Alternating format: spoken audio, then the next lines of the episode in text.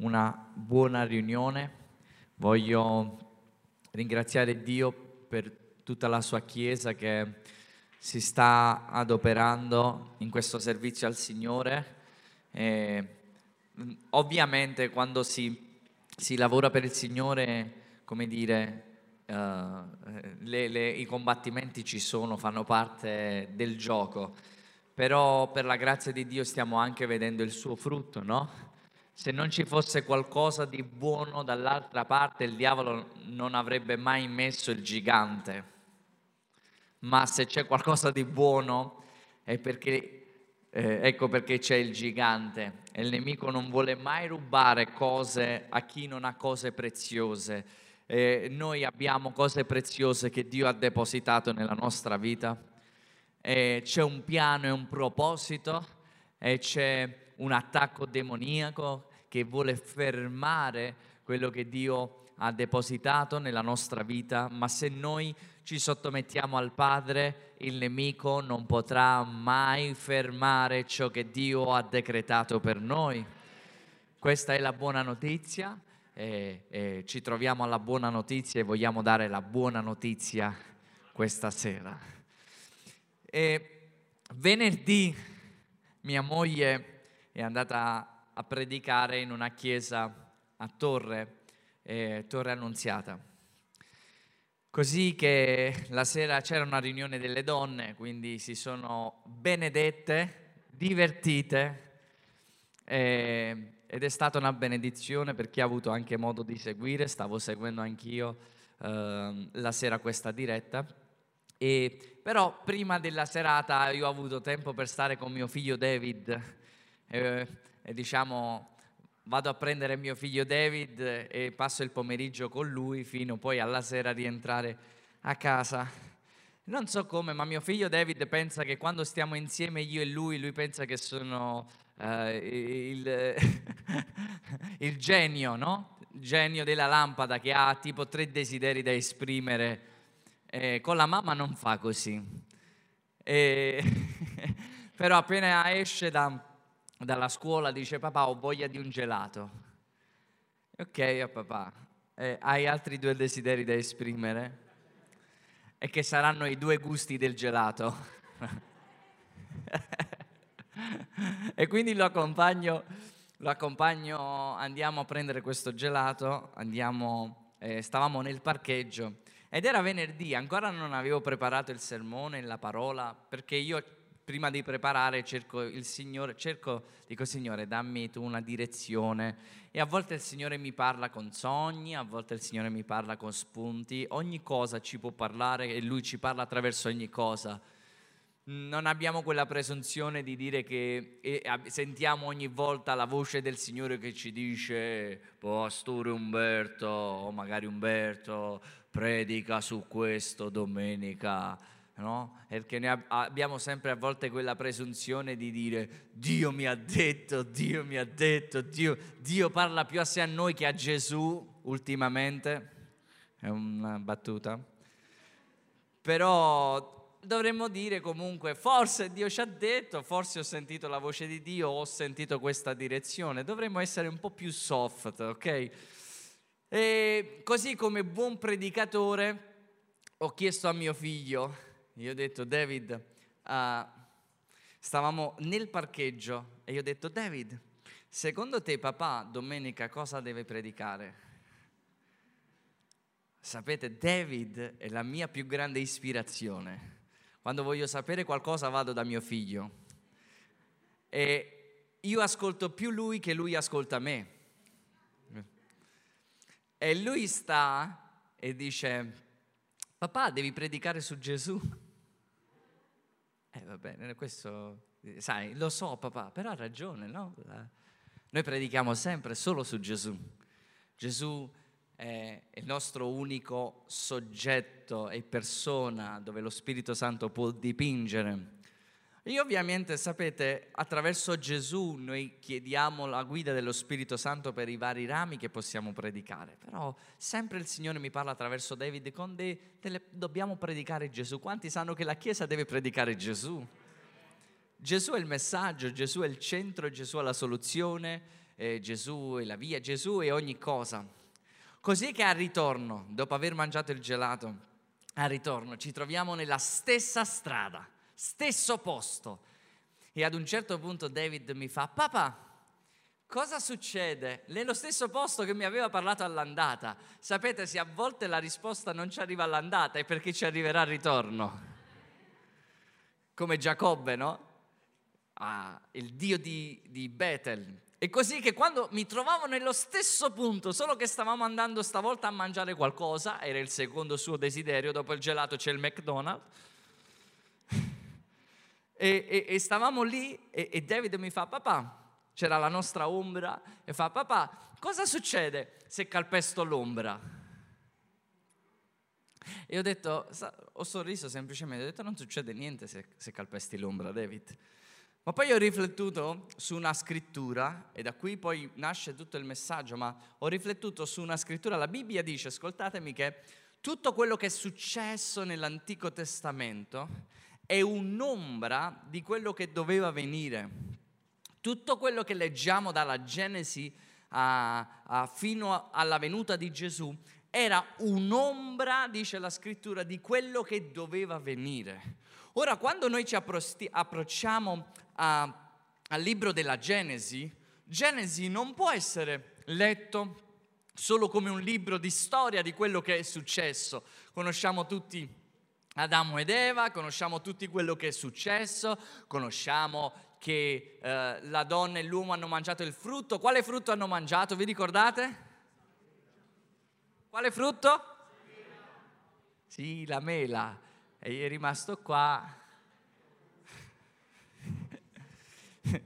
non si sa quale frutto, ovviamente, però eh, si, si, si, dice la mela, si, si, dice, ma non si sa. Io personalmente credo che sia, sia il fico personalmente, perché con quelle piante l'uomo poi si è, si è coperto.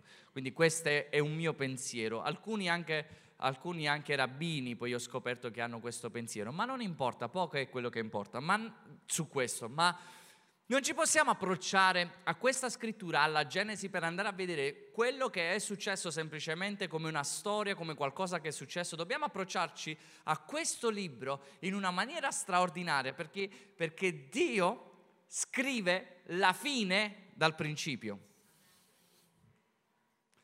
Ci dobbiamo approcciare a questo libro e a ogni libro che viene come un'ombra e una figura di Cristo e di quello che Lui ha avrebbe fatto e sarebbe poi il Signore venuto. Quindi quando ci approcciamo a questo libro con qualcosa di profetico, con qualcosa che poi doveva succedere in Cristo Gesù, questo libro è qualcosa di straordinario è qualcosa di soprannaturale. E dalle, dalle, prime pagine noi possiamo vedere che le cose erano un'ombra di quello che doveva venire. Vi faccio un esempio, posso farvi un piccolo esempio? Ad esempio, quando Dio crea l'uomo, non c'è ancora la donna, e crea tutti gli animali, e arrivano gli animali, arriva la giraffa, e l'uomo fa: Tu sarai giraffa, tu sarai ippopotamo. Poi arriva il coccodrillo, dice: Io non so tu come fai, quanti sanno come fa il coccodrillo? Ma ti chiamerai coccodrillo. E, arri- e dà un nome a tutti gli animali, ma la Bibbia dice che non si troverà negli animali un aiuto convenevole, vi ricordate? E allora dice la scrittura che Dio addormenta l'uomo. E nella nostra traduzione dice viene tolta una costola e viene fatta la donna, la cosa più stupenda che Dio abbia mai fatto. Amen. E dice l'uomo, ah, se fosse stato napoletano le, l'espressione sarebbe stata Mosi. Prima no. Ossa delle mie ossa, carne, sangue, carne, tutto quello che fa parte di me. E dice la scrittura che questo, in Efesini dice, questo sarà, questo mistero è, un, è un'ombra, quello era un'ombra di quello che Cristo e la Chiesa è successo. Tutto quello che è successo era un'ombra di quello che doveva succedere, l'uomo che, che si addormenta. Prima c'erano gli animali, ma gli animali non avrebbero dato piena redenzione all'uomo, quindi Dio addormenta l'uomo che rappresenta Gesù sulla croce, viene addormentato e da lui uscirà la Chiesa, da lui uscirà la donna che dice saranno una e una sola cosa. Quelle cose sono ombre di quello che Gesù avrebbe fatto e tutta la Bibbia parla di Gesù. Ora, Dio scrive, la bellezza di questa parola è che Dio scrive la fine dal principio. E quando l'uomo pecca, dà un indizio. Noi dobbiamo capire e leggere la Bibbia in questo modo. Quando l'uomo pecca, Dio gli dà un indizio e sapete tutti la promessa che Dio dà in Genesi 3:15 dice io porrò inimicizia fra te, parlando alla donna, io porrò inimicizia fra te e la donna e fra il tuo seme e il seme di lei, esso ti schiaccerà il capo e tu ferirai il suo calcagno. In poche parole, quando l'uomo ha peccato e c'era Satana e Dio stava dando un indizio a Satana, stava giudicando Satana, il serpente, e poi la donna avrebbe partorito con dolore, all'epoca non c'era il cesario, e poi, e poi dopo l'uomo che eh, avrebbe lavorato con sudore, cosa dice? Inizia a parlare prima al serpente e dice al serpente, io porrò inimicizia fra te e la donna e fra il tuo seme il seme di lei esso ti schiaccerà il capo, cioè il seme della donna avrebbe schiacciato il capo al serpente. In poche parole, in Genesi 3:15 Dio ci ha appena detto che abbiamo vinto. È appena iniziata la storia. Dice, voglio dirti una cosa, pensi di aver vinto, ma io ti dico che tu avrai il capo schiacciato. L'unica cosa è che ferirai il calcagno, ma il tuo capo sarà schiacciato. possiamo andare con questa scrittura in Apocalisse e dire abbiamo già vinto. Perché Dio inizia dalla fine e ci dà già vittoria. E ora l'uomo pecca, così che l'uomo pecca e succede una cosa, quando l'uomo pecca voi sapete che la scrittura dice che loro si rivestono di, di, eh, con piante, con foglie di fico. Così che Gesù, Dio, deve redimere l'uomo. Ci siete? Dio deve redimere il peccato e Dio già opera facendo la redenzione per l'uomo, dando un indizio. Quello che fa e dice la scrittura, Dio lo dice in Genesi 3:21, dice Dio riveste l'uomo, dice così, poi l'Eterno Dio fece ad Adamo e a sua moglie delle tuniche di pelle e li vestì. Dopo loro, il loro peccato, Dio prende, si prende la cura dell'uomo dicendo io farò in modo che voi sarete perdonati e avrete redenzione. E ci dà un indizio, dal seme della donna uscirà il Salvatore.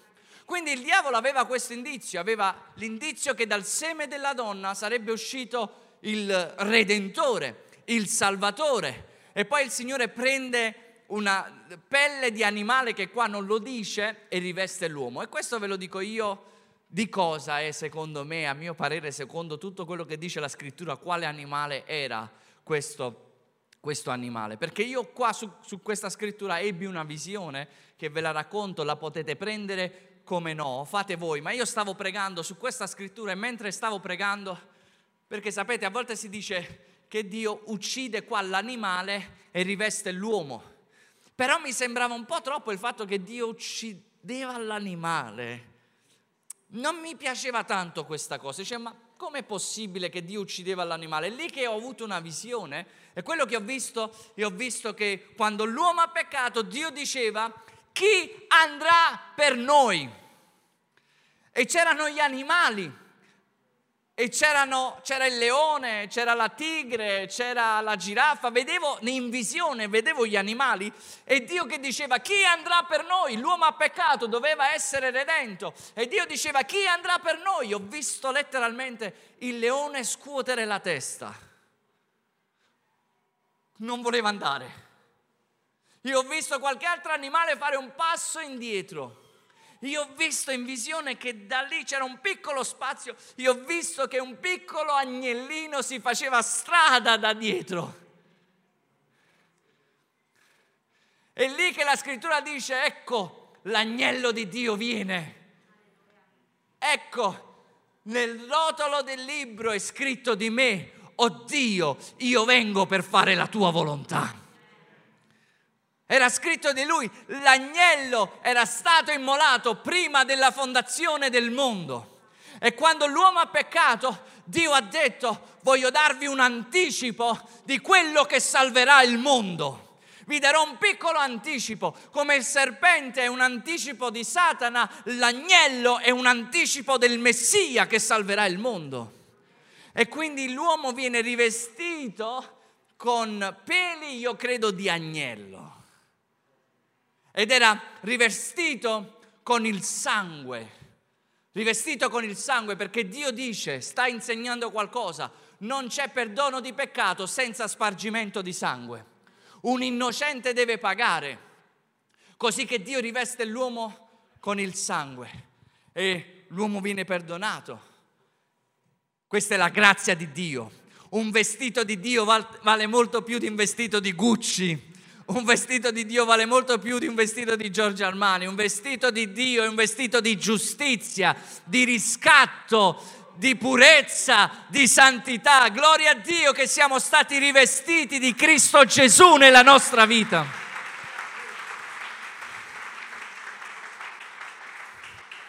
Così ora andiamo dal capitolo 3 al capitolo 4. Ci siete?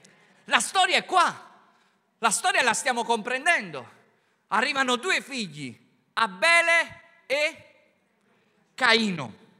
Il diavolo ha un indizio uno di loro, uno di loro sarà colui che Dio userà per redimere per i peccati. Uno di loro, o Caino o Abele. E dice la scrittura che Caino lavorava ai campi e nei campi c'era la maledizione perché la terra era stata maledetta.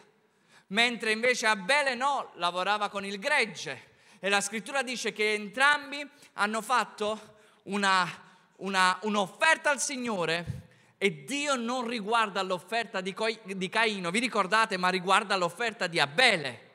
Ora Caino offre de, sue, dei frutti della terra, mentre Abele offrirà primogeniti.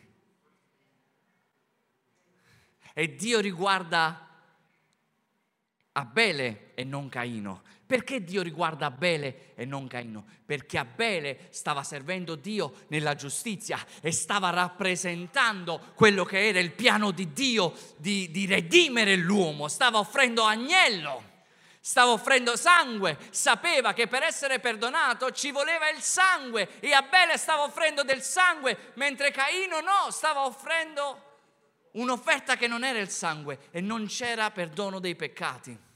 Così che Dio vede e dice ha visto e ha benedetto l'opera e l'offerta di Abele perché rappresentava l'ombra della venuta di Cristo.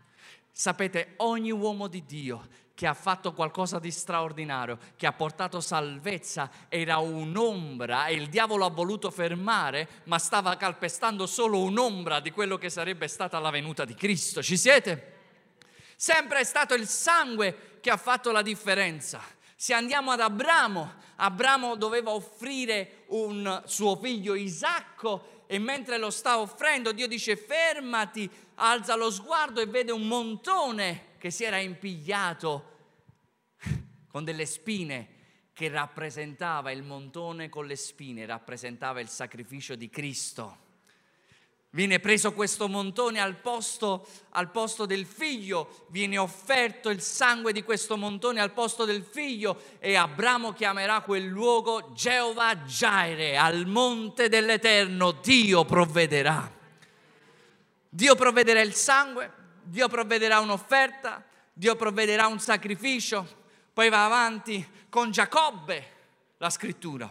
E Giacobbe viene benedetto attraverso il sangue e la mamma uccide delle pecore, ne fa una pietanza per il marito e ne fa un vestito per Giacobbe. E quando Giacobbe viene rivestito con peli di agnello, si presenterà dal padre e il padre lo odorerà e dirà l'odore è di Esaù. La voce è di Giacobbe. Io ti benedico, figlio mio. Giacobbe era rivestito di peli di, camme, di, peli, di, camme, di peli di, di agnello e venne benedetto dal Signore. Non per lui, ma per il sangue di Gesù che era su di lui. Sono qua per dirti, Chiesa meravigliosa questa sera, che c'è potenza nel sangue di Gesù, che c'è vittoria nel sangue di Gesù, che per il sangue noi siamo salvati per il sangue noi siamo redenti, per il sangue noi siamo liberati, per il sangue noi siamo benedetti, per il sangue noi siamo protetti, per il sangue noi andiamo avanti, per il sangue siamo purificati, vinciamo per il sangue, abbattiamo le opere del diavolo per il sangue.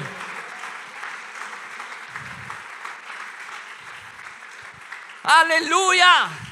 Io so che è stato il sangue, io so che è stato il sangue, io so che è stato il sangue per me. Quando ero ancora perduto, Gesù morì per me. Io so che è stato il sangue per me.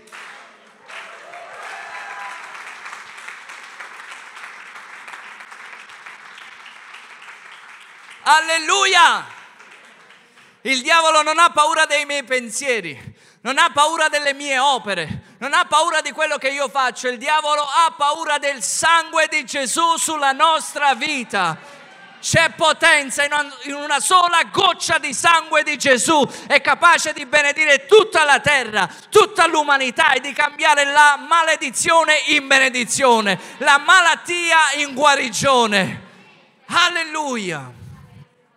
C'è potenza nel sangue di Gesù. La condanna va via nel sangue di Gesù. Il perdono viene per il sangue di Gesù. C'è potenza, c'è potenza, c'è potenza. I demoni fuggono per il sangue di Gesù. Alleluia, alleluia. Non so se già vi ho raccontato una volta che mi trovavo in una casa, non riuscivo a dormire, dicevo non riesco a dormire, in questa casa hanno fatto qualcosa e ho fatto qualcosa di strano, ho imposto le mie mani al muro, dicevo sangue di Gesù in questa casa, non fatelo se non sentite, se no sembrate dei pazzi. Non l'ho fatto spesso, l'ho fatto l'unica volta in quel luogo, ho detto io applico il sangue di Gesù in questa casa, il sangue di Gesù. E poi dopo aver detto alle persone di quella casa che c'era qualcosa, mi era stato riferito che avevano fatto una fattura in quella casa e nelle mura. E abbiamo preso autorità nel nome di Gesù. E nel momento in cui abbiamo detto nel nome di Gesù, la lampadina è scoppiata. E qualcosa è successo nel mondo spirituale perché c'è potenza nel nome di Gesù.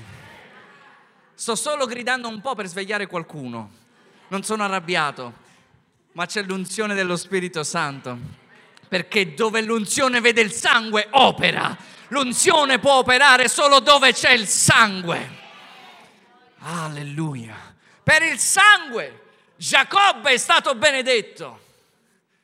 Per il sangue Giuseppe è stato scambiato è stato il sangue. Gli portarono una veste che è stata intinta nel sangue di un agnello. E quando Giacobbe vide, disse: Questa è la veste sicuramente di Giuseppe. La veste era di Giuseppe, ma il sangue era quello dell'agnello che ha pagato al posto suo. E Giacobbe lo riebbe per specie di resurrezione, perché un altro sangue era stato dato al posto suo. Non è una buona notizia, Chiesa, questa sera, che un altro sangue è stato dato al posto tuo, al posto di tuo marito, al posto di tua moglie, al posto dei tuoi figli, al posto dei tuoi nipoti, sia il sangue di Gesù sulla nostra generazione. Sia il sangue di Gesù in questo paese sia il sangue di Gesù attraverso di noi. Io ti benedirò a migliaia, oltre mille generazioni. Benedetto per il sangue, dico me benedetto per il sangue. Benedetto per il sangue. E noi a volte pensiamo di aver fede nei nostri sentimenti, non possiamo aver fede in come ci sentiamo, non possiamo aver fede se stiamo bene, se stiamo male, non possiamo aver fede nei nostri ragionamenti, noi possiamo aver fede solo se abbiamo fede nel sangue di Gesù, le cose funzionano, perché non sarà per la nostra forza né per la nostra potenza, ma per lo Spirito che si muove attraverso il sangue di Gesù. Quando vedo il sangue e i demoni vedono il sangue, e la scrittura dice, il sangue ha una voce. In Genesi al capitolo 4 Dio va da Caino e dice, mentre Caino è stata alla presenza di Dio, ascoltatemi, Caino sta alla presenza di Dio e poi dopo Dio dice, fai il bene e sarai guardato. Se vuoi avere quello che ha ottenuto Abele, fai quello che fa Abele. Amen. Funziona. Sapete funziona? Sapete che Dio non riguarda persone, ma riguarda a tutto ciò che ha a che fare con un'opera identificata con Cristo Gesù? E dice la scrittura, benché Abele è morto, l'offerta che è stata fatta con eccellenza parla ancora. Ci sono due cose che parlano di Abele. La prima è l'offerta la seconda è il sangue. Il sangue parla. E dice la scrittura che Dio dice a Caino, dov'è tuo fratello Abele? Ci avete fatto caso che quando Dio fa domande ci troviamo nei guai? Adamo, dove sei? Voi pensate che Dio non sappia la risposta? Se Dio ti fa domande, siamo nei guai. Quando Dio ti fa una domanda, tu puoi rispondere, oh oh, oh oh, cosa ho fatto? Sapete quando la mamma chiama il figlio, il papà chiama il figlio? Non lo chiama amore. Ad esempio, David, oh oh, cosa ho fatto? E viene tutto sporco di cioccolata, non ho fatto niente. E Dio dice a Caino, dov'è tuo fratello Abele? E Caino aveva aveva escogitato un piano. Lo volete sapere questo piano? Non fatelo mai. Ma dopo aver ucciso nel campo, e ascoltatemi, il campo sempre rappresenta l'uomo. Vi ho detto che ogni cosa nell'Antico Testamento è una figura di quello che doveva venire. Il campo rappresenta l'uomo. Caino rappresenta i fratelli, rappresenta me, te, i farisei che hanno ucciso Gesù e Abele rappresenta Cristo. E nel campo Dio avrebbe mandato Cristo sulla terra e gli uomini e i fratelli non lo hanno accettato e hanno ucciso Abele, che figurati Cristo. Ci siete? E allora Dio dice, dove sta tuo fratello Abele? E Caino aveva provato semplicemente a uccidere Abele dicendo, vieni nel campo. Lo ha ucciso e indovinate cosa ha fatto? Lo ha sotterrato. Così dicendo, così che Dio non lo vedrà. E Dio gli dice, Caino, dove sta tuo fratello Abele? Ah, non lo so. L'ho visto prima, l'ho salutato, ma non so dove sia andato. E Dio gli dice, Caino, il sangue di tuo fratello Abele sta gridando a me dalla terra perché il sangue parla.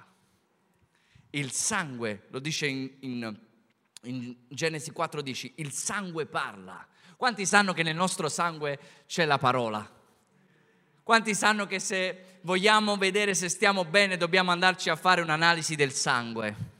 Dobbiamo andare a vedere nel sangue si vede se mangiamo bene, se ci trattiamo bene, se c'è qualcosa che non va, se c'è da fare un'assicurazione sulla propria vita, ti vanno a vedere nel sangue tutto quello che c'è nel sangue, se ci sono state malattie e vanno a vedere tutto nel sangue per vedere se nel sangue, perché nel sangue c'è la vita e il sangue parla e Dio ha messo nel sangue la vita. E noi sappiamo, io so solo tre cose del sangue e me le so pure appuntate perché le so, ma me le posso pure dimenticare. Ma sappiamo che nel sangue abbiamo i globuli rossi, i bianchi e le piastrine, come dicevo. Se solo noi vediamo nel sangue i globuli rossi sono quelli che purificano, che danno ossigeno all'organismo. Poi se ci sono i bianchi sono quelli che combattono contro le infezioni e le piastrine vanno lì contro la ferita per rendere solida la ferita. E... Scusate.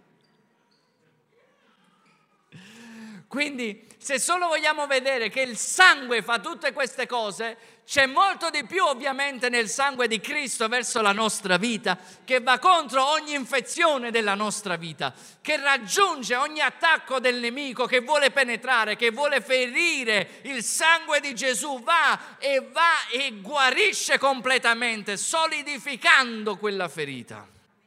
Questo fa il sangue di Gesù. Amen. C'è potenza nel sangue di Gesù. E voglio dirvi questo, voglio darvi qualche immagine brevemente, con questo concludiamo e poi prendiamo la cena del Signore e ci attendiamo miracoli nella potenza del suo sangue.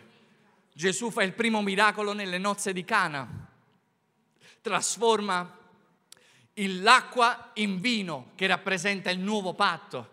Il primo miracolo di Mosè era quello di trasformare l'acqua in sangue e questo ministero, il ministero della legge, il ministero della morte, della depressione, che avrebbe portato tristezza più che depressione, ceneri, questo è quello che ha fatto il ministero della legge, pur essendo pura e santa, non poteva far sì che l'uomo poteva salvarsi con le sue opere.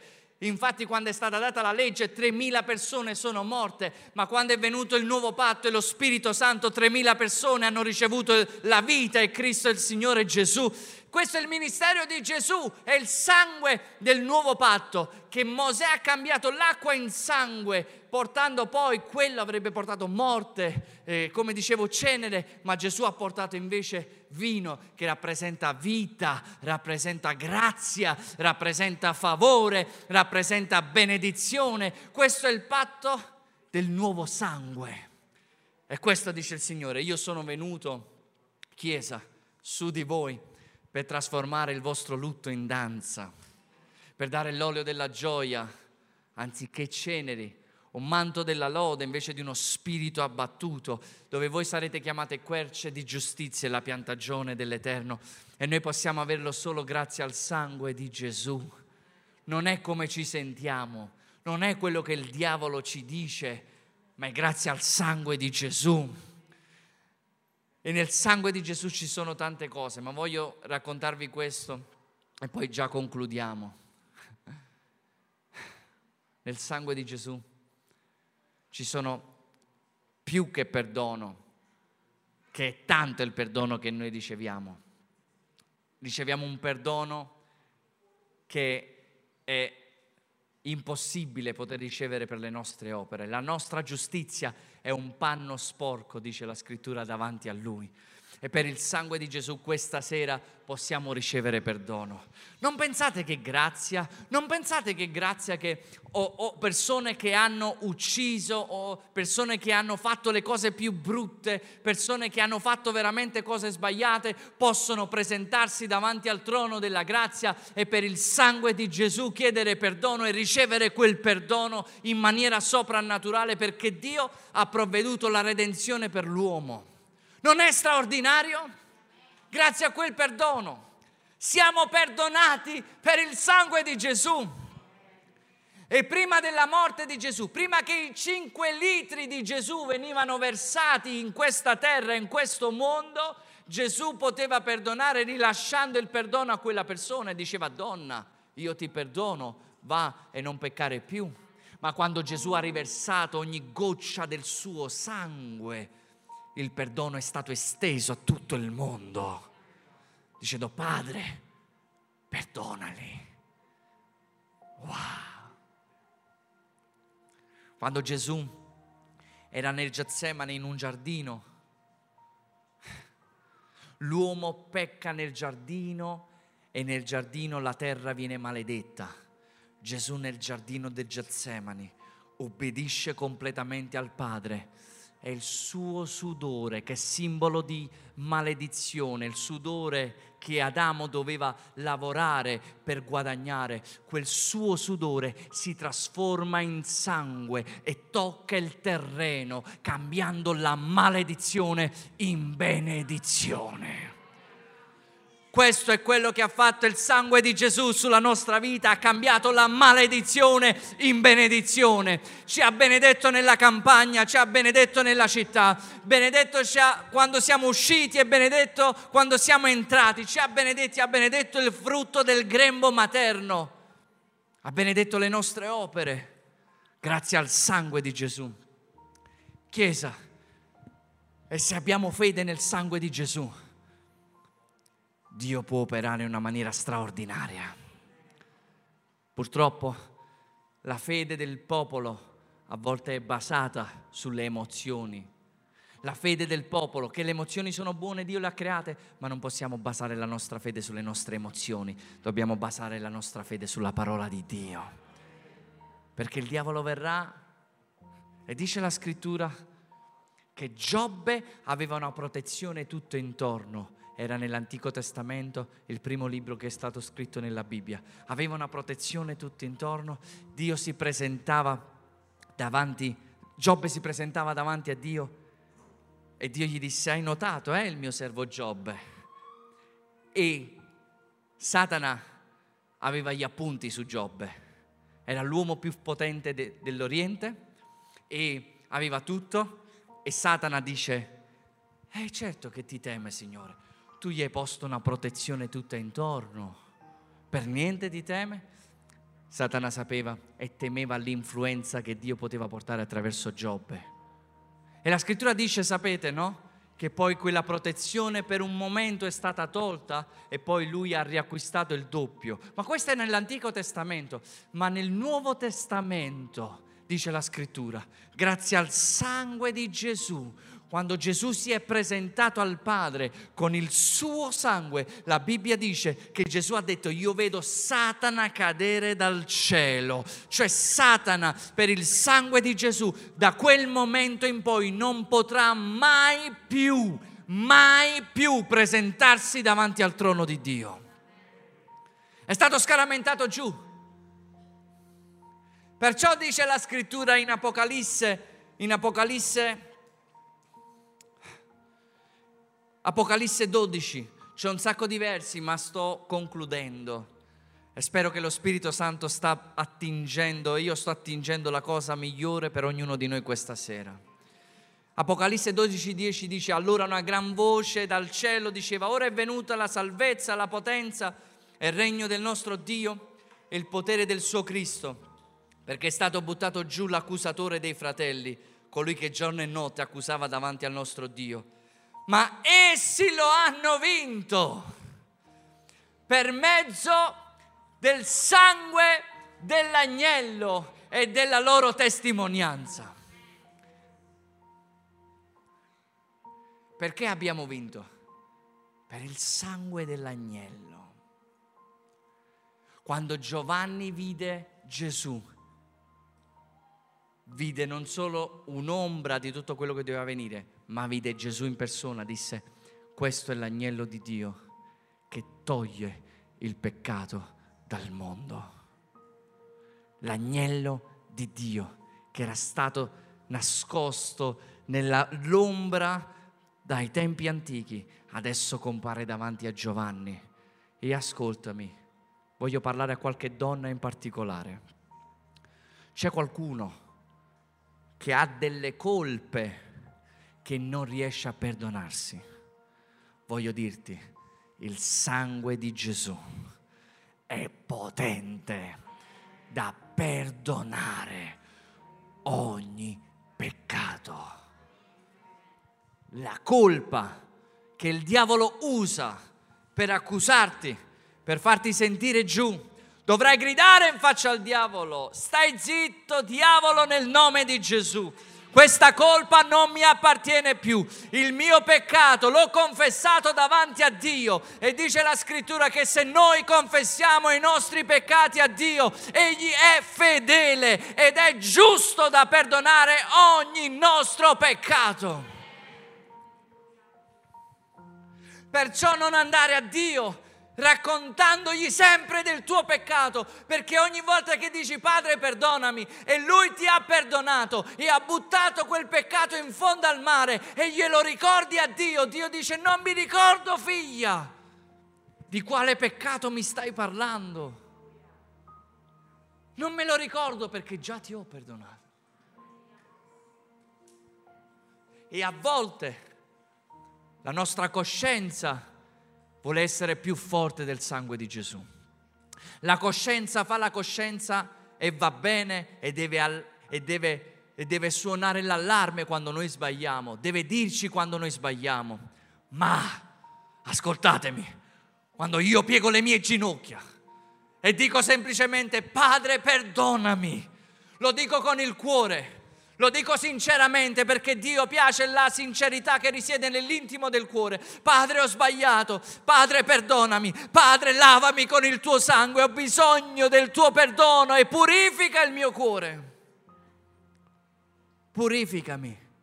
E da quel momento in poi il sangue di Gesù mi purifica e mi lava, facendo di me una persona amata è totalmente nuova. Venite a me, dice il Signore, se anche i vostri peccati fossero rossi come lo scarlatto, diventeranno bianchi come la neve. Il sangue di Gesù è potente da liberarci da ogni colpa, ogni colpa. Paolo aveva fatto un omicidio, eppure Dio lo aveva perdonato da ogni colpa. Mosè aveva fatto un omicidio e Dio l'aveva perdonato da ogni colpa. Butta ogni colpa e ogni senso di condanna ai piedi della croce affinché il sangue di Gesù possa purificare. Perché il sangue ti perdona, il sangue ti purifica, il sangue ti riveste di una giustizia. Sarai santo non per le tue opere, ma per il sangue di Gesù il sangue di Gesù mi fa fare pace con Dio, il sangue di Gesù mi fa presentare davanti al trono della grazia. Il sangue di Gesù provvede per noi. Il sangue di Gesù è il motivo della nostra vittoria. Per il suo sangue. E con questo concludo. Il sangue ha il potere di aprirci il cielo ha il potere di purificare tutto il nostro intero essere e ha il potere di rompere le opere del diavolo. Il potere contro ogni spirito, contro ogni demone, il sangue di Gesù. Le nostre nonne lo sapevano bene quando succedeva qualcosa che non andava. Applico il sangue di Gesù. Le nostre nonne sapevano gridare bene, sangue di Gesù, che opera. E un uomo disse, un ateo disse a un uomo di Dio, ma con tutto questo male che c'è nel mondo, io non credo che il sangue di Dio funziona, perché c'è tanto male. E quest'uomo di Dio disse, ascoltami, fatti spiegare come funziona il sangue di Gesù. Tu puoi lavorare in una fabbrica che vende saponette, ma se non prendi quella saponetta e sei sporco e se non ti lavi con quella saponetta, a niente servirà tutte quelle saponette che ci sono lì per purificare. E dice così è il sangue di Gesù. È importante che è stato versato, ma adesso è importante che noi lo facciamo nostro, che sia riversato su di noi, che sia riversato sulle nostre case, che sia riversato sui nostri figli, che sia riversato sul nostro lavoro, che sia riversato ogni volta in ogni via che andiamo, sia riversato il sangue su di noi nella piazza che andiamo a trovare, nella casa che andiamo a trovare, sia riversato il sangue su di noi per trasformare l'opera del diavolo in bene, la maledizione in benedizione, la guarigione per i nostri figli, il sangue, il sangue, applichiamo il sangue. E in tutta la storia vediamo quando il sangue veniva applicato con issopo. Ah, vi ricordate? Vi ricordate l'uscita dall'Egitto? Dio disse giudicherò, passerà l'angelo della morte, ma il sangue sarà applicato sulle vostre case. E quando l'angelo della morte passerà, non guarderà chi c'è dentro, non guarderà cosa hanno fatto, ma guarderà solo una cosa, se c'è il sangue. E se c'è il sangue, un agnello per ogni casa, io passerò oltre. E io voglio profetizzare che per il sangue di Gesù la, la maledizione passerà oltre dalla tua casa. Per il sangue di Gesù gli spiriti immondi passeranno oltre dai tuoi figli. Per il sangue di Gesù l'opera del nemico passerà oltre. Con issopo su quella croce Gesù disse l'ultima parola, Padre. Anzi, prima di rendere lo spirito, Gesù disse, ho sete, ho sete. Il sangue era stato versato. Quel sangue che stava benedicendo la terra, l'umanità intera. Il sangue prezioso di Dio, senza macchia, senza difetto, il prezioso sangue. Gesù dice, ho sete. Così i romani prendono un ramo di issopo, viene intinta una spugna nell'aceto e gli sarà data sulle labbra. Issopo e sangue, l'agnello per ogni casa. Ci sarà un agnello per ogni casa ci sarà la salvezza.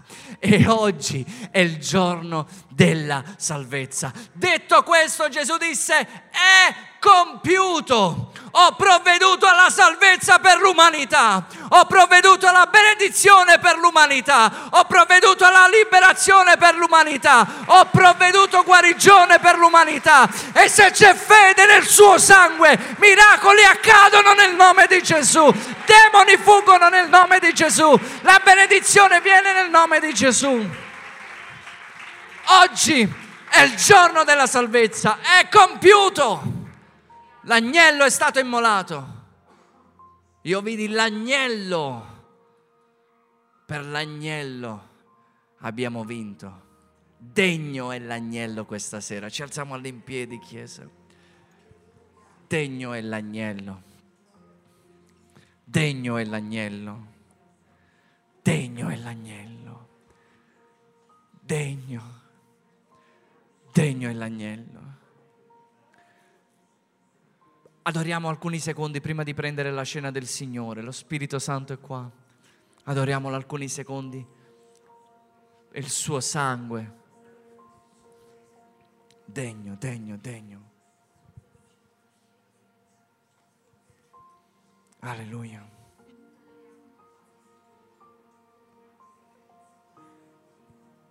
Adoriamo, alziamo le nostre mani, dichiariamo con le nostre labbra, degno sei l'agnello che è stato immolato e il sangue di Gesù e questa sera facciamo parte del nuovo patto, beviamo del nuovo sangue, sangue che ci parla di promesse migliori per la nostra vita.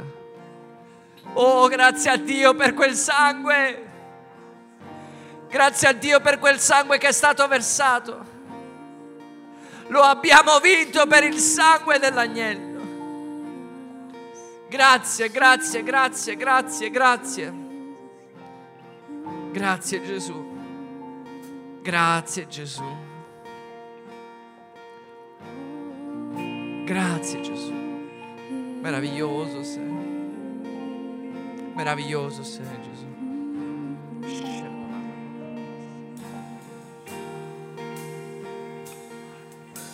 Ai piedi della croce io starò.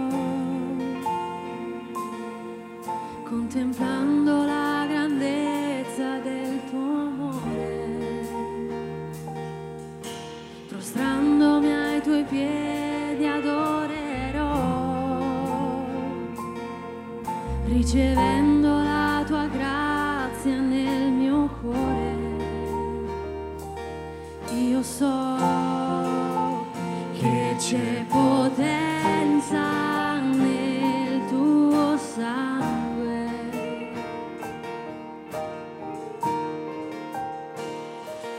Quel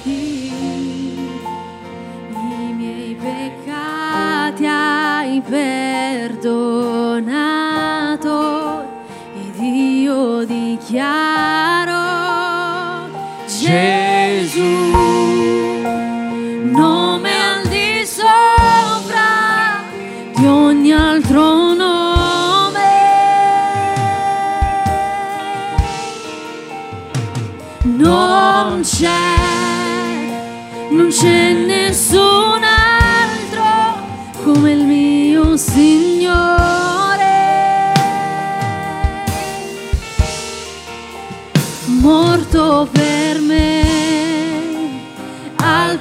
posto mio, risuscito.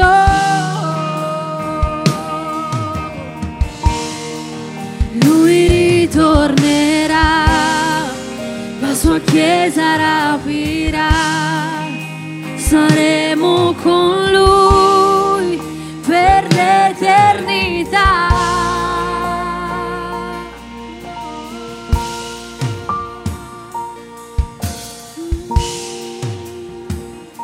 Mentre ci prepariamo in questo momento chiedo, chiedo ai collaboratori di passare del, del vino, un po' di vino, un po' di pane. Ci prepariamo per prendere la scena del Signore. Alleluia. Non ti preoccupare se